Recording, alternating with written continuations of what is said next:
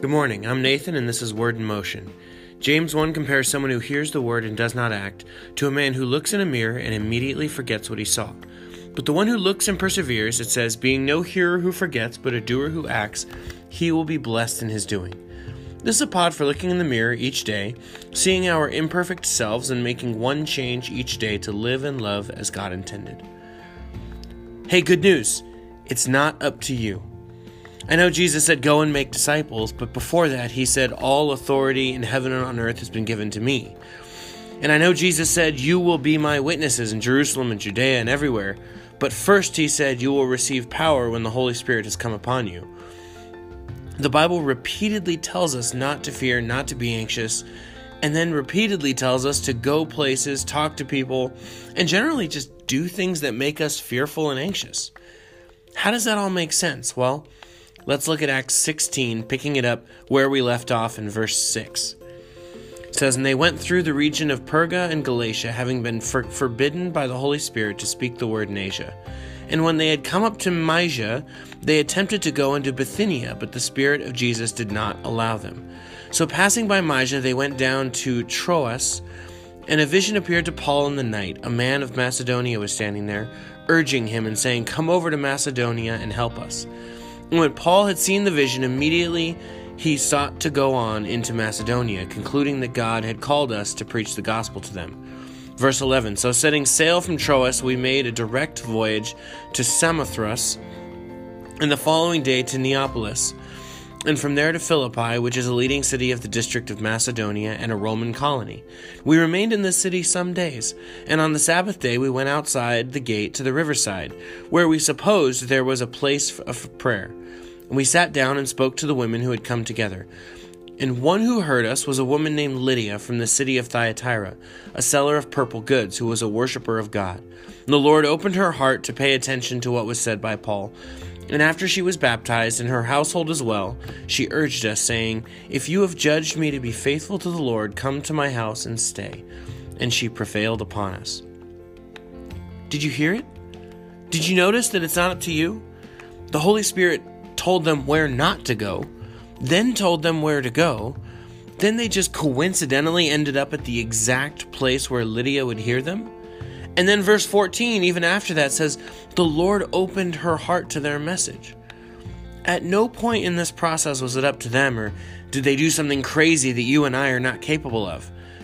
Have you ever seen those fidelity commercials? There's like a green path that appears in front of the person to lead them wherever they want to go. I think it's like retirement where they're they're headed on this path to retirement and they want to have a certain type of retirement. And so fidelity lays the path in front of them.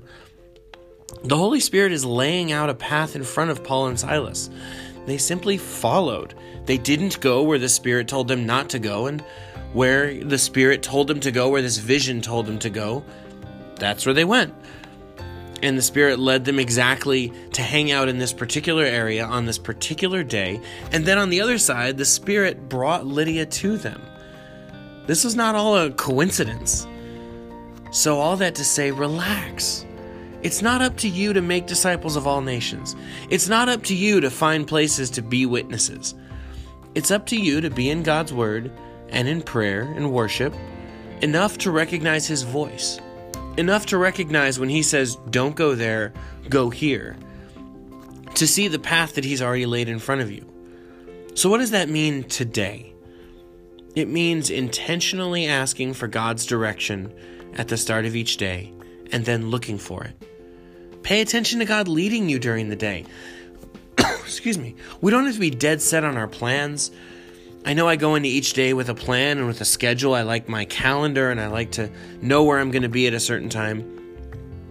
But those have to be flexible plans. We have to be paying attention because his road, think of the green path, the fidelity path. What if the fidelity path leads those people in a direction other than what they had planned? But that's the best best path. Fidelity is telling these people, We're the experts, trust us to lead you. God knows everything and made everyone. So he might lead you in a path that's off of your calendar, that's off of where you thought you would be. It's up to us, instead of being dead set on our plans and our desires, to pay attention to where he might be leading.